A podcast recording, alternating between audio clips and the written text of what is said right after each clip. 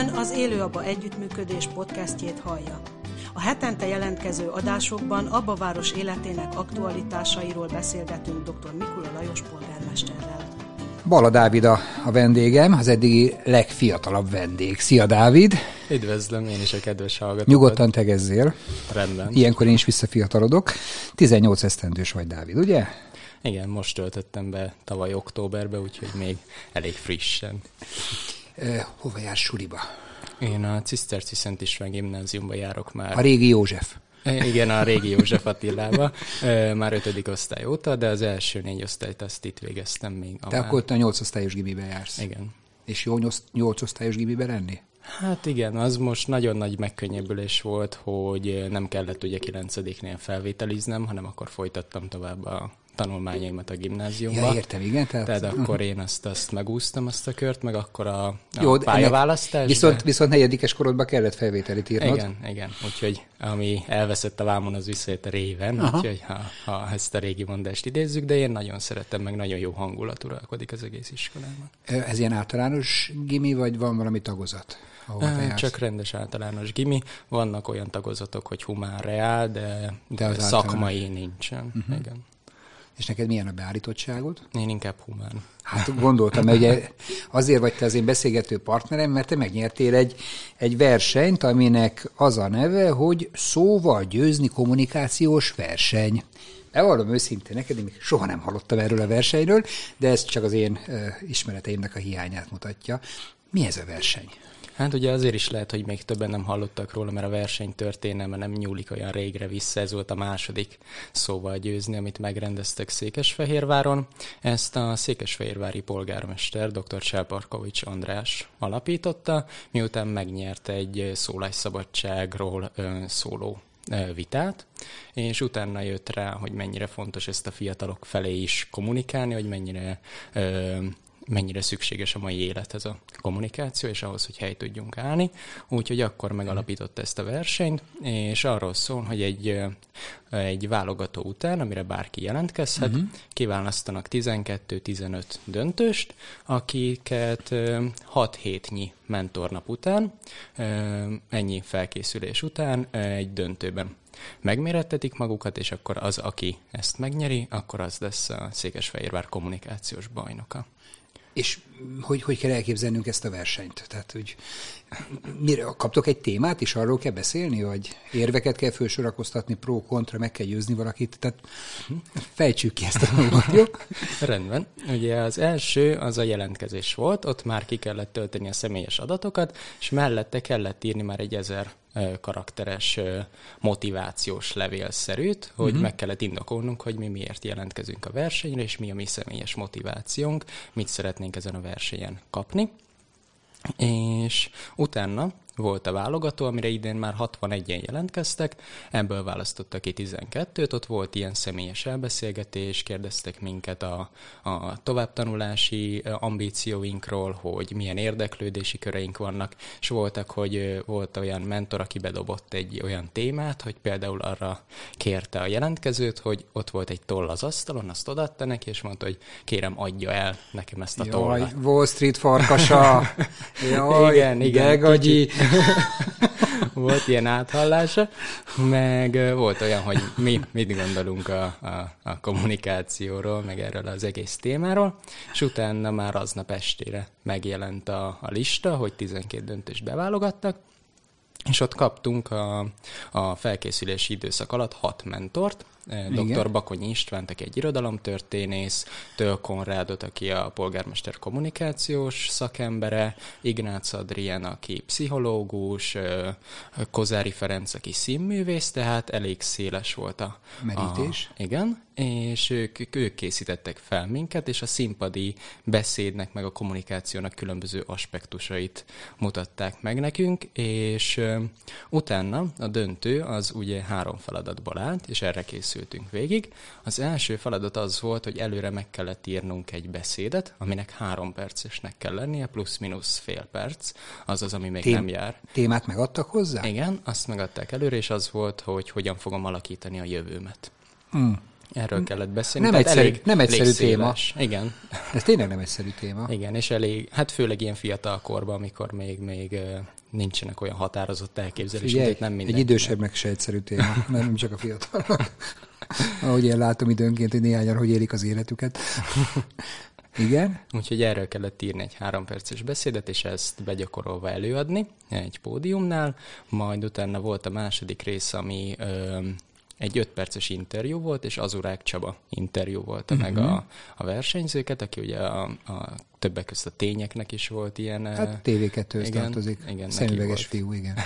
Igen, és vele is volt még egy mentornapunk, tehát ő ott azért elmondta, hogy mire lehet nála számítani, és az interjú témákat is megadták, ott négy volt, de az csak a verseny előtt egy héttel.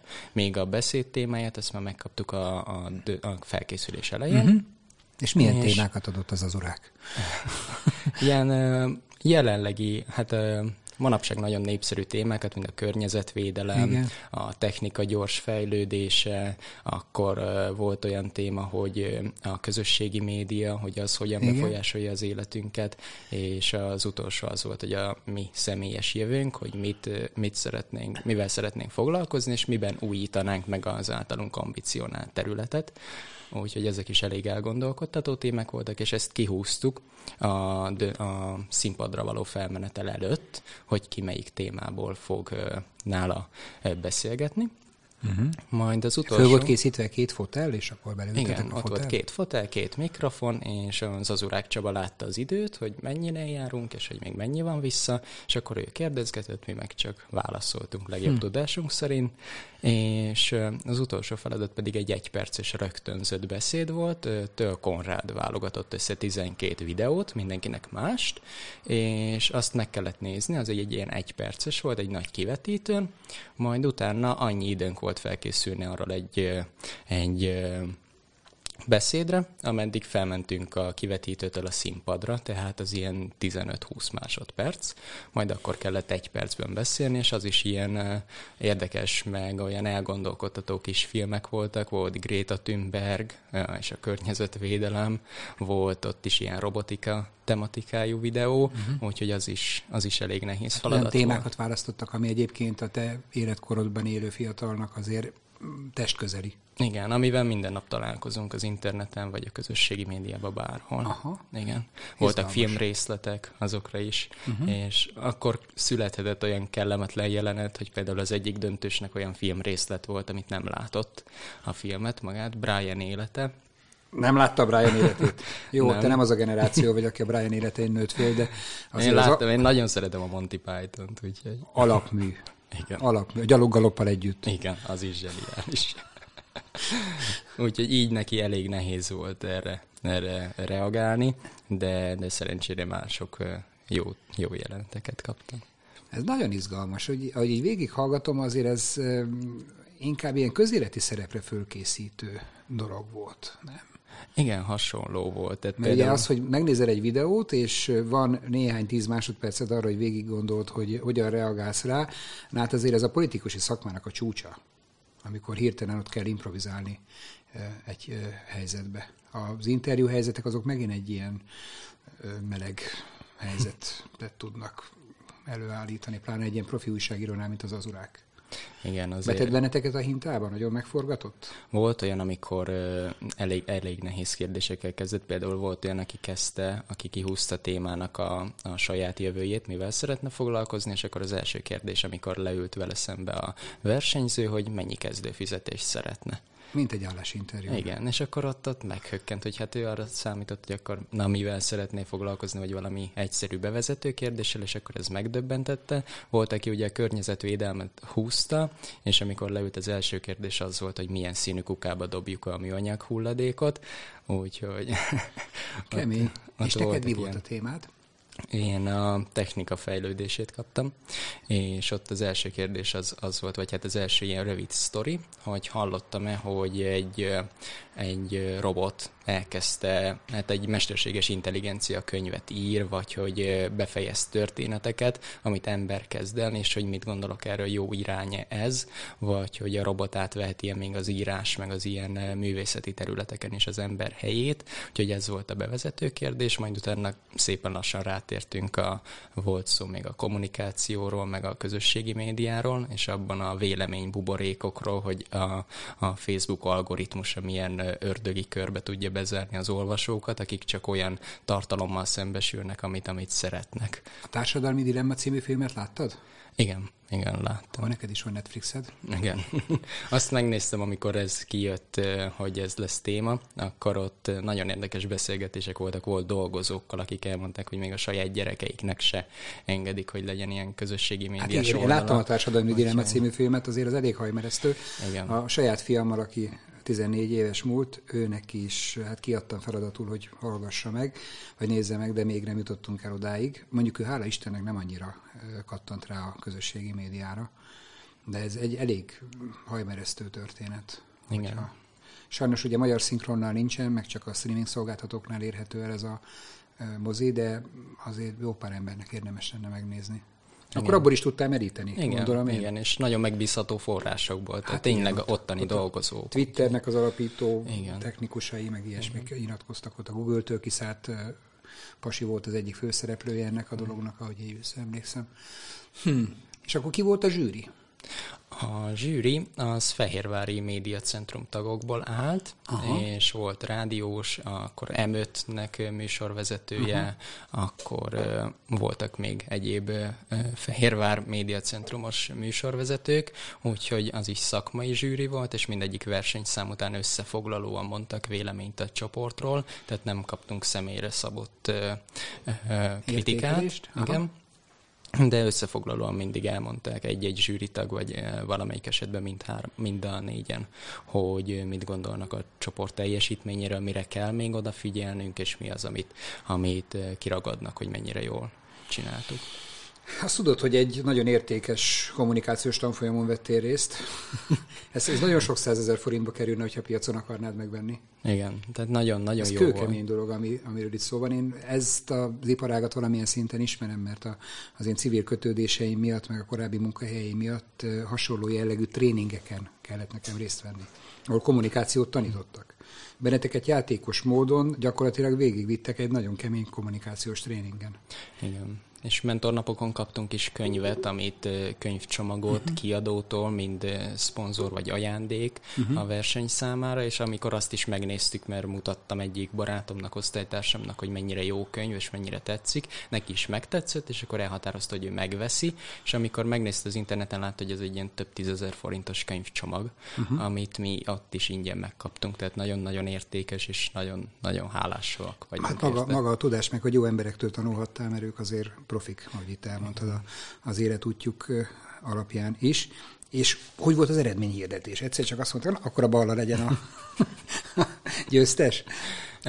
Úgy volt, hogy lement a verseny, ami így uh-huh. is mhm. ilyen több mint négy órás Igen. volt, és utána volt egy fél órás szünet, amíg mi beszélgethettünk, átbeszélhettük mi versenyzők, meg mentorok, hogy ők hogy látták a teljesítményünket, mi hogy láttuk egymást. Ezt a zsűri nézte? a zsűri nem, ő elvonult egy szobába, ja, és amíg ő döntést hozott, mi beszélgettünk. Ad, adtak egy kis kaját, pedig, gondolom. Igen, az az volt, a mentornapokon is végig, és akkor ők ott döntést hoztak négyen, majd utána ki meg volt az eredményhirdetés, és ott előtte kapta, minden résztvevő kapott egy könyvcsomagot. Igen. Abba is nagyon-nagyon szép könyvek voltak. Most volt ugye Trianonnak a századik évfordulója, uh-huh. és akkor volt egy nagyon szép kiadású Trianon könyv.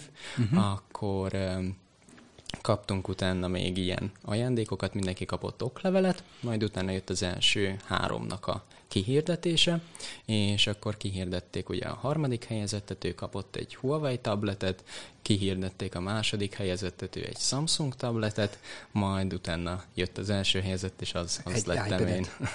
Nem? nem, én nem kaptam tabletet. nem kaptál tabletet. És mit nyertél? Hát nyertem egy okos órát. Igen. Egy Samsungot, Aha. akkor nyertem egy Osmo Mobile 3, az egy kamera, kamera stabilizátor gimbal, amiben ha, ha belerakom a telefont, és akkor, akkor ahogy mozgok néz. vele, és akkor egyenesen tartja, és akkor a videóban nem lesz benne a kézremegés, vagy a uh-huh. sétának uh-huh. a mhm. rezgése, hanem ilyen nagyon profinak tűnő videókat lehetne vele, lehet vele csinálni, mintha a sinon, sinen csúszna a telefon akkor nyertem, volt a polgármester úrnak személyes felajánlása, tehát ez nem a verseny része volt, ez 100 ezer forint uh-huh. pénzjutalom, és azt az eredeti kihír, kiírásban még nem volt benne, de mivel a koronavírus miatt halasztani kellett ezt a versenyt, és elég különlegesre sikerült, ezért ki el, eldöntötték, hogy lesz még egy ilyen kiegészítés a fődíjak között, és ez az lesz, hogy megkapjuk majd egy napra a városházát Fehérváron, ahol a 12 döntős lesz a egész napra ugye a vezetőség, a győztes lesz a polgármester, a második, harmadik helyezett a, az alpolgármester, és a többiek a stáb, akit mindenkit beosztunk, hogy Ilyen fordított ki nap. Kvázi. Igen, igen. és ők mondták, hogy ők hátradőlnek, figyelnek, amibe kell segítenek. Jó, de hát ebbe van ám egy csavar, mert föl is kell készülnötök abba, hogy hogy működik a városháza. igen, tehát mondták, hogy utána nem, nem hagyják ezt teljesen ránk, hanem akkor lesz, folytatódnak a tréningek, és most már nem a döntőre készülünk, meg nem a kommunikációban, hanem most már abból, hogy eh, mi egy polgármester jogköre, mi az, amit megtehet, mit nem, úgyhogy elég, elég érdekes lesz. Csak most ugye ebben a helyzetben, amíg online oktatás is van, meg ez a pandémiás időszak, ezt most nem tudjuk megtenni, de reméljük, hogy minél hamarabb ez elkezdődhet. És mi leszel, ha majd leszel? Autószerelő? nem, ez, ez Csak nem, nem kommunikációval szeretnél foglalkozni? De ez a terv, ezzel szeretnék most is már rövid távon tovább tanulni kommunikációs médiatudományon egyetemen, úgyhogy most már most lesz február 15-én az egyetemi jelentkezés határideje, úgyhogy már meg is jelöltem a Szegedi Tudományegyetemet. Jó messze van. Igen. De azt hallottam róla, hogy az az egyik legjobb ilyen téren, ott kapjuk az egyik legjobb uh-huh. felkészítést. Úgyhogy utána... Havas tanár úr tanult, tanított még? Mert ugye a Havas Henrik volt ott az egyik tanár a Szegedi kommunikációs szakon. Nem? Nem. Hát csak kérdeztem, mert egy időben ez sűrűn előfordult a médiában. Igen, ismerős a neve, meg sok műsorát is láttam, úgyhogy ez... Tehát oda készülsz. Igen. Utána pedig jó lenne, vagy kezdetnek újságírással foglalkozni, vagy a tévében, vagy valamilyen média felületen elhelyezkedni. Ez majd még alakul az egyetemi képzés alatt, hogy mi az, ami a leginkább nekem fekvő terület lesz. Te ezért szakember vagy. Hogy látod az önkormányzat kommunikációját?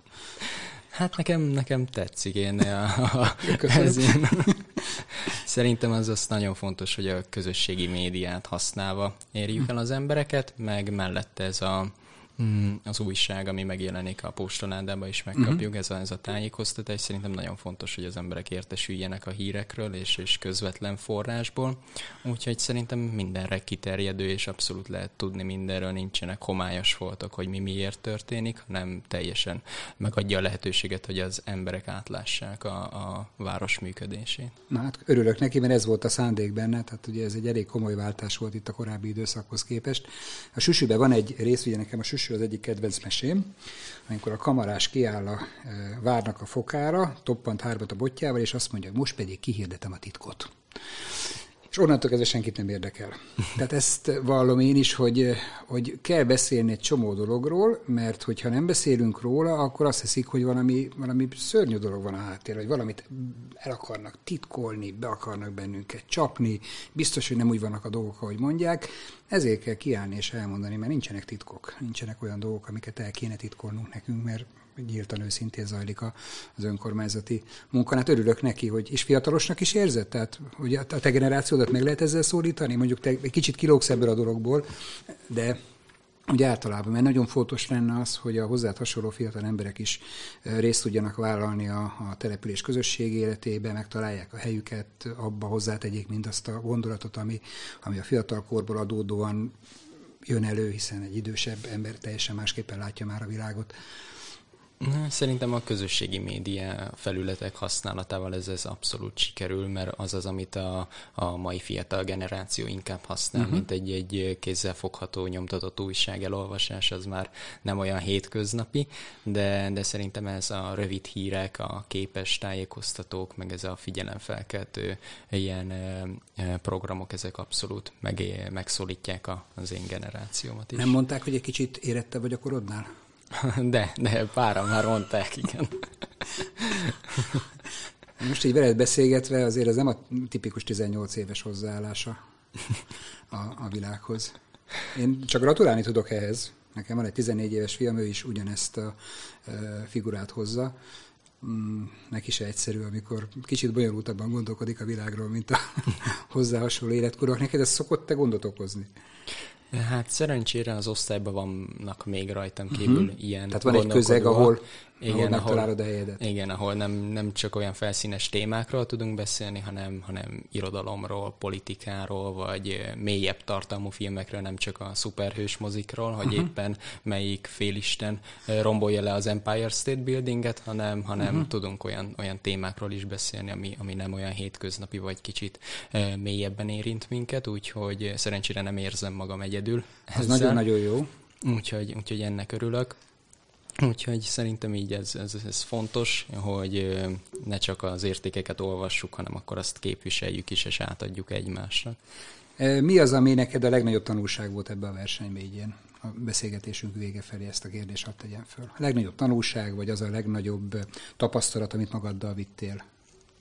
Ezután? Szerintem az, hogy bármi megtanulható, csak akarat kérdése, uh-huh. ugyanis hallottam még előző döntősektől, hogy ők is hát kicsit bezárkózva mentek még el a, a válogatóra, meg uh-huh. a, mhm. úgy kezdték meg a mentornapokat is, de a végére, amikor már a döntőn ki kellett állni a színpadra, akkor már szinte fesztelenül kicsi, kicsi lámpalánza, kicsi versenydrukkal, de alapvetően nem feszélyezve az emberek ö, tekintetétől tudták elmondani a beszédüket, és ez az, amit én is tapasztaltam, hogy még sokkal zárkózottabban, sokkal ö, ö, inkább szorongva kezdtem meg a felkészülést a versenyre, de a végén már a könyv könnyebben tudtam beszélni sokkal, mint előtte.